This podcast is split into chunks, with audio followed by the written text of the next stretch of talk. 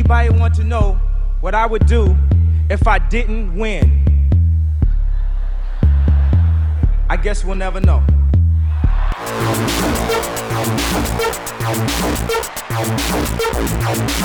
So keep it love. I don't get enough of it. Jesus just rose again.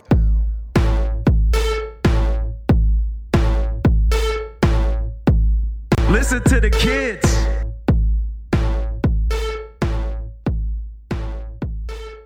Welcome to Watching the Throne, a lyrical analysis of Kanye West. My name is Travis Bean, and I find this very strange. Chris is not here. He's uh, stuck on his honeymoon. Not stuck, he wants to be there.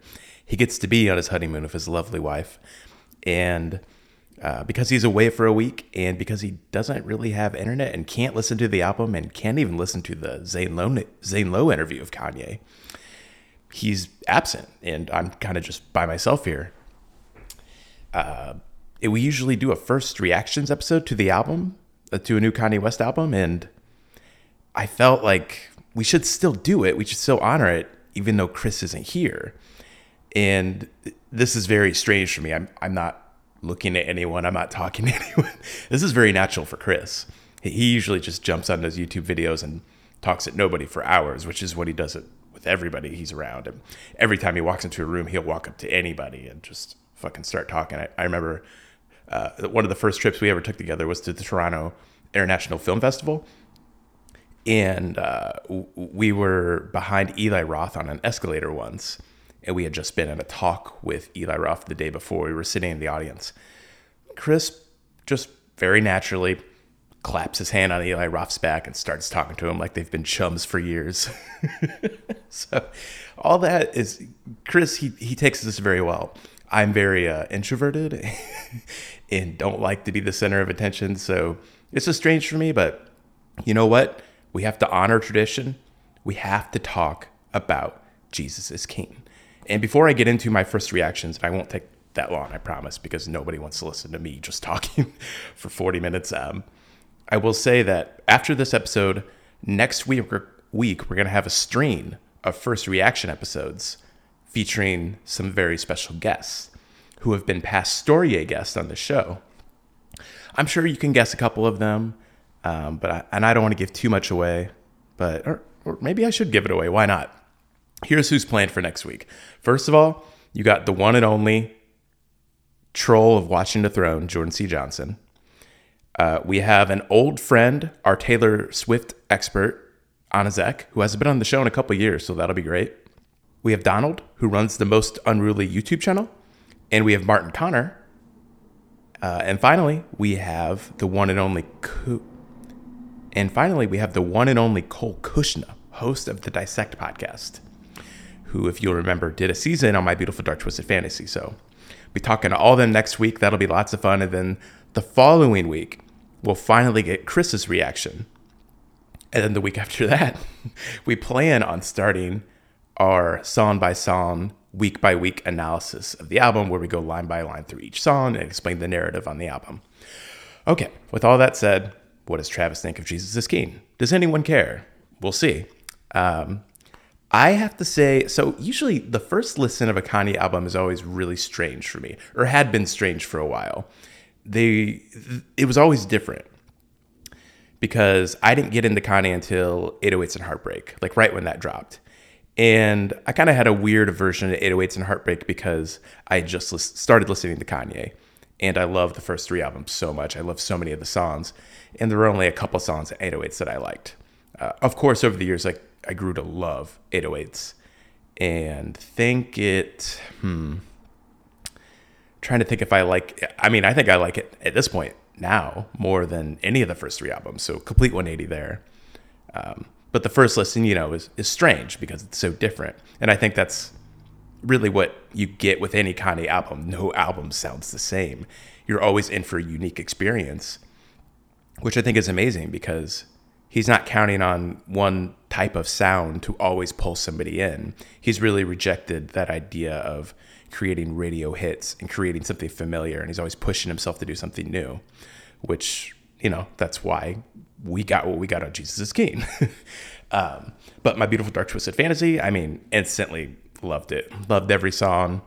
One of my favorite memories was playing, turning on dark fantasy with uh, my then girlfriend, now wife. I guess I can call her my ex girlfriend, even though that's kind of misleading. I remember turning on Dark Fantasy. We were we were standing there getting ready to play some ping pong. I was like, "Hey, we should listen to the new Kanye album." And she wasn't a huge Kanye fan, um, and I started playing it, and it was like, it was this really connecting moment. It was like really early in our relationship, um, and we were both just like, "Whoa, like what is this?"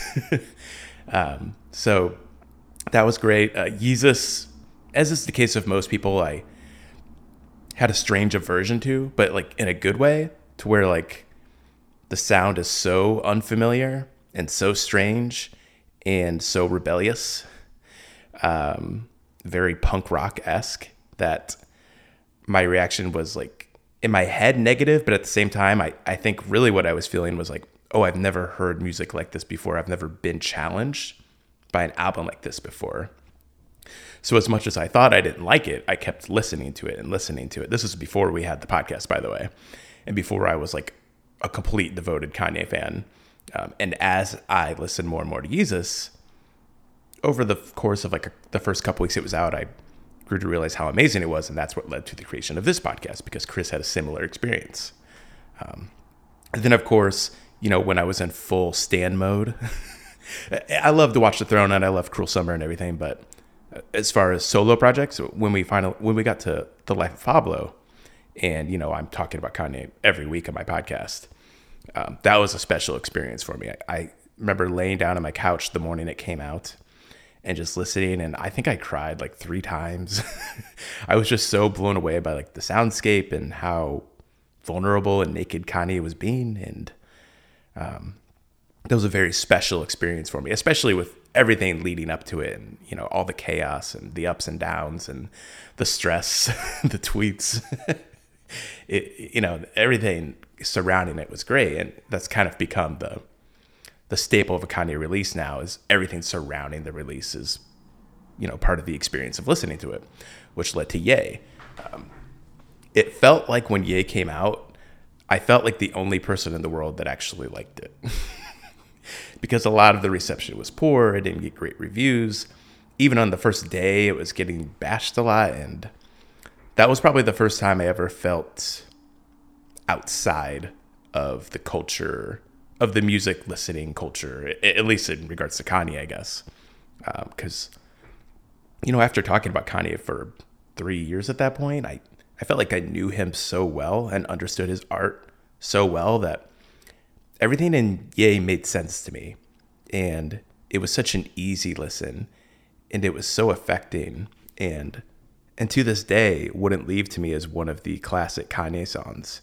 A song that really hit so hard as then, you know, it was right after I had gotten engaged and I really felt him pouring himself out to Kim. Like I, I truly felt it.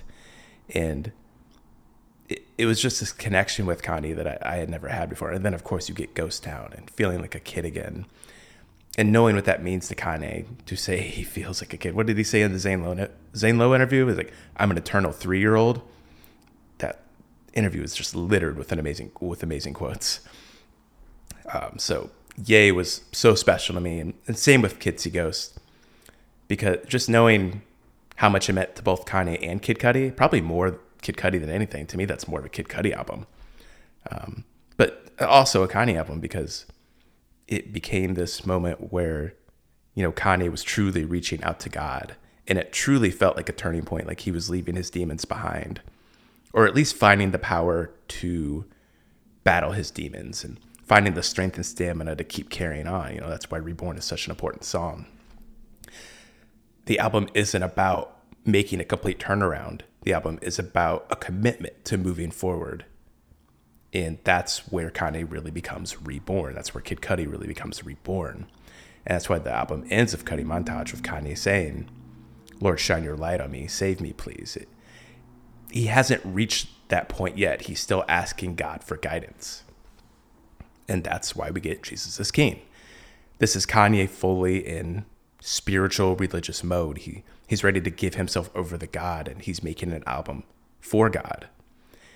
Um, so, with all that, you know, I've got all these thoughts stirring in my head as I head into my first listen of Jesus is King. I flip it on, and um, I will say that the first listen through, as as always with every Kanye first listen through, this was different than any of my other ones.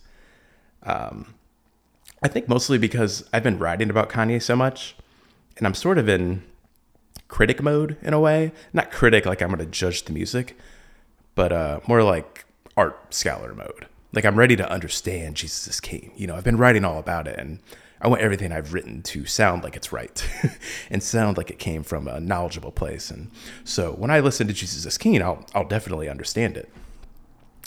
And not that I think Jesus is King is difficult to understand. I mean, as I listen to it more, the nuances of it open up, and I'm really excited to talk about it on the show.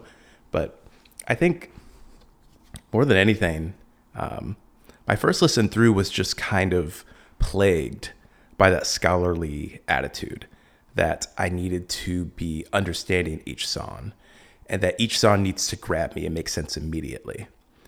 And that is a giant disservice to Kanye because his albums always open up with meaning and nuance and narrative. You never understand all of the themes and motifs on a Kanye album the first time through. There's always a story there, even if it's not a traditional story like on 808s. Uh, there's always some sort of story there. There's movement to the narrative, even if it's a non traditional narrative, the song by song narrative on a Kanye album. It's not always easy to follow. Sometimes it is really easy to follow. But even when it's easy to follow, you could start to pick out things and pick apart things that open up and reveal themselves as you discuss it, as you listen through more. And to me, that's why we have this podcast. That's why I love Kanye, because his albums are never easy. And I think that was my problem the first listen through is I thought it was going to be easy. I thought, oh, it's Kanye's religious album. I know he talked about God a lot. You know, I was at the Chicago listening party. I I know every single song is about God. The lyrics are about God. The production, you know, sounds like you're at a, uh, you know, 22nd century church that Kanye runs. Um, it's. It, I thought I would just be able to grasp it, and I and I think what I realize is I'm not going to grasp it on the first listen or the second or the third listen or the fourth. I was in the middle of my fourth listen before I was finally like, well, I got to record this podcast. So I jumped on.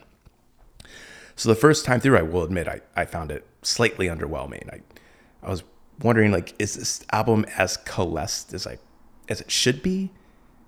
Uh, beyond, you know, talking about God and talking about religion and talking about living by God's word. I wasn't seeing the usual beats I see in a Kanye album where there literally is like a three act structure. Yay! I think it's because Ye and Kids See Ghost make it so easy. There's a three one three structure. The first three songs are the darkness, and then you have the middle song that's the turnaround, and then you have the last three songs that are the light.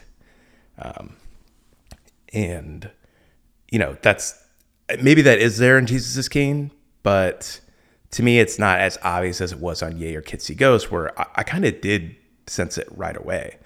Like I, I think I fully grasped Ye within a few hours. Which isn't me bragging. If anything, this is an insult to me because I, I listen to Kanye way too much and know him way too well. Um, but for Jesus is King, I, I kind of listened to it and I wasn't, I don't know, I just didn't quite grasp it. And I've been texting with Jordan and Chris all day and been go, working through all these thoughts and everything. And uh, I don't want to give too much away about Jordan because he'll be on the show next week to talk about it. But I think he he liked it a lot more than I did, but he had the same reservations about some of the songs I did. I, I felt like some of the songs were weirdly produced and mixed. Um, the vocals were kind of some of the vocals are really loud like Clipse sounds really loud to me on use this gospel and some of the transitions felt strange like you know the very first song um, every hour going into Selah. It was so abrupt, and I was like, "Is that right? Like, did they did they do did they finish this properly?"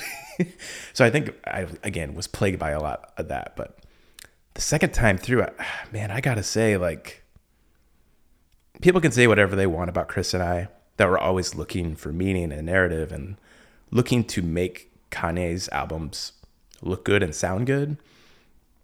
But I got to say, on the first listen, I, I really wasn't feeling that way. And I felt strange. And I was kind of antsy about listening the second time. I wasn't ready to listen the second time through and think, like, all right, well, let me figure out a way I can make this make sense. I kind of went in apprehensively. And I got to say, like, the second time through was a completely different experience for me. I think Selah is just as powerful and magical as it was at the Chicago listening party. When he played that song, people were just like bouncing around and smiling and looking at each other like, holy shit, like, are you hearing this?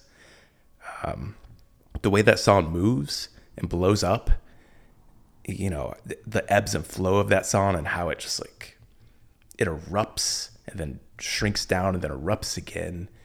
All the while, these weird synth, these, these weird synths are going on in the background and it's such a i remember when i listened to it at the chicago City party i was like oh this is kanye's next runaway. It's i guess it's not long enough to be the next runaway.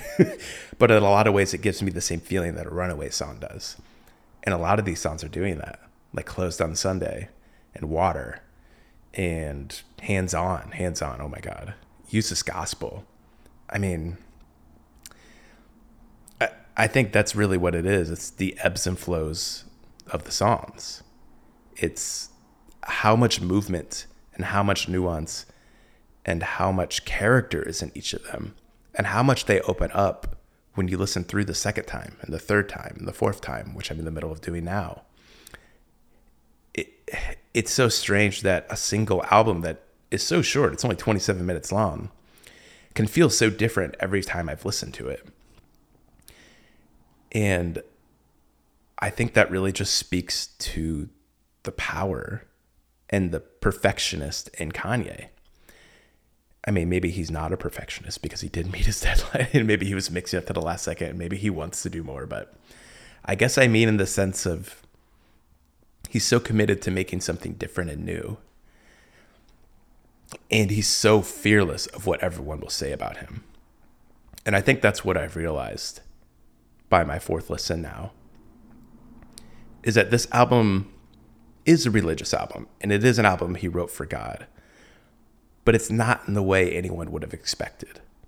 And it's not something typical you would expect of somebody in his 40s who found God, you know, late in his life and, you know, wants to abandon the person they were.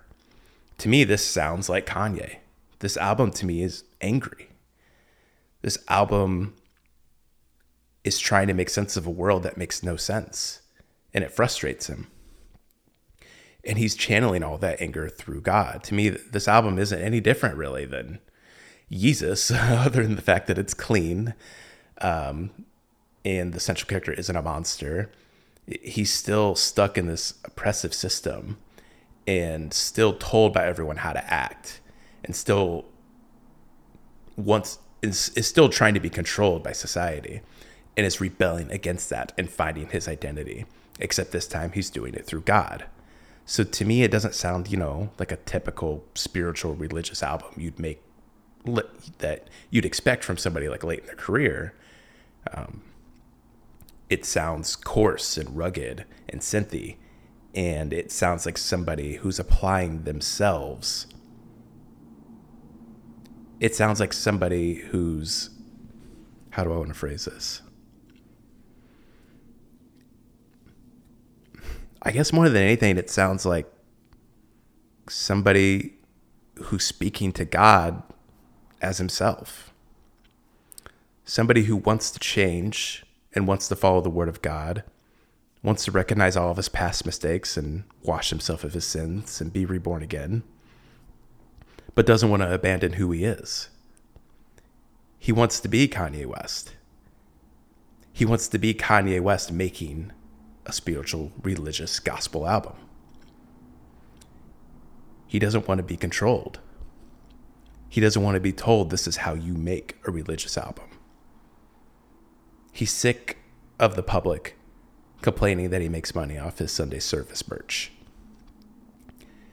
He's sick of Christians telling him how to live his life and how to be a good Christian. He talks about it throughout the entire album he's ready to be who he is and commit himself, who he truly is, to God. And while that means making sacrifices and changing things about yourself, it doesn't mean changing yourself. He's still Kanye West. He still wants to make the world a better place. He still wants to inspire you to do better. He's just talking about that through God now. And I think it's not demeaning or it's not like he's telling you like you have to believe in God or you're lost. He's saying like I've learned to live my life better through God and I want to talk about it and hope that it inspires you to live your life properly. And this speaks to me so much. You know, I personally am not a Christian. Uh, I used to go to church all the time. I went to Sunday school, confirmation, three years of confirmation. For some reason, my church had three year process for it. I don't know. Um, I would pray every night. I remember crying about God, and at some point, I, I lost that. You know, I, I, at one point, I thought I had this like connection with God. I, I thought I not that he spoke to me, but like, you know, you could feel him in your body. Um, and after some time, that feeling passed. And I found that I got that feeling through other things. I got that feeling through art and my family and my friends and engaging in things that made me feel good and made me think I was living my life well. Um, so I think it wasn't that I was resentful of God. I, I think it was a very much like a, a mutual breakup, if you want to look at it that way. Or I was like, I don't get anything out of this relationship anymore. Like, I simply don't believe in you, and I don't need you to be the good person I want to be. I feel like that's really what I've taken away from this album is that Kanye does need God to get to that place that I got to with my life, that anyone gets to in their life. I still read the Bible. I'm still kind of obsessed with the Bible, actually. And that might be largely because of Kanye. because, you know, we wrote the Yeezus book, and every time we write about Kanye, we're writing about, you know, Psalm 83 or and connecting it to I am a God and you know how everyone is sort of a mortal god if you're living by God's word. And I, that those parts of the Bible fascinate me, and what I've come to realize about the Bible, in my opinion, anyway, and this is just how I think of it. I think is a sort of art scholar, academic art scholar. It sounds so pretentious, but to me, God is like the ultimate metaphor. You know, God isn't some physical being, some guy in the clouds, somebody I'll get to meet when I die to me, God is the vessel through which you can do better. God represents whatever it is you need to pick yourself up, to overcome your vices, and to be a contributor to the world. And that's what I'm getting from this album. Kanye, more than ever, more than ever, seems so fearless and committed to that part of himself on this album. It really feels like old Kanye in that way. You know, the kid who couldn't be taken down, the kid who couldn't be told no, that kept showing up at J Studio, that made his career happen. He, I mean, here he is doing it. It's, it's incredible. So now when I listen to Jesus is King, I'm I'm so taken by it. And I'm just dancing around my apartment and I'm banging my head to every song. I'm listening to Follow God like, holy shit, Kanye's rapping again. I'm listening to Use This Gospel and I'm hearing Malice and Pusha T come together. And it's like old Kanye meeting new Kanye, you know? There's something so poetic about it all that this album feels so coalesced now and so complete and so special that even though I didn't like it on the first listen through, now I feel like this listening experience was more special to me than any of the other ones. More special than laying on my couch and crying to wolves. Uh, it's, I'm just so taken by it. I don't even really know how to put it to words anymore. Um, so I guess I'll stop putting it to words. that's my first reaction is that Kanye did it again. I think it's a classic, and I can't wait to talk about it in the show with Chris. The weirdest part will be if Chris doesn't like the album. That'll make this dramatic moment really hit weirdly. Anyway, we'll see you guys next week. Stay wavy.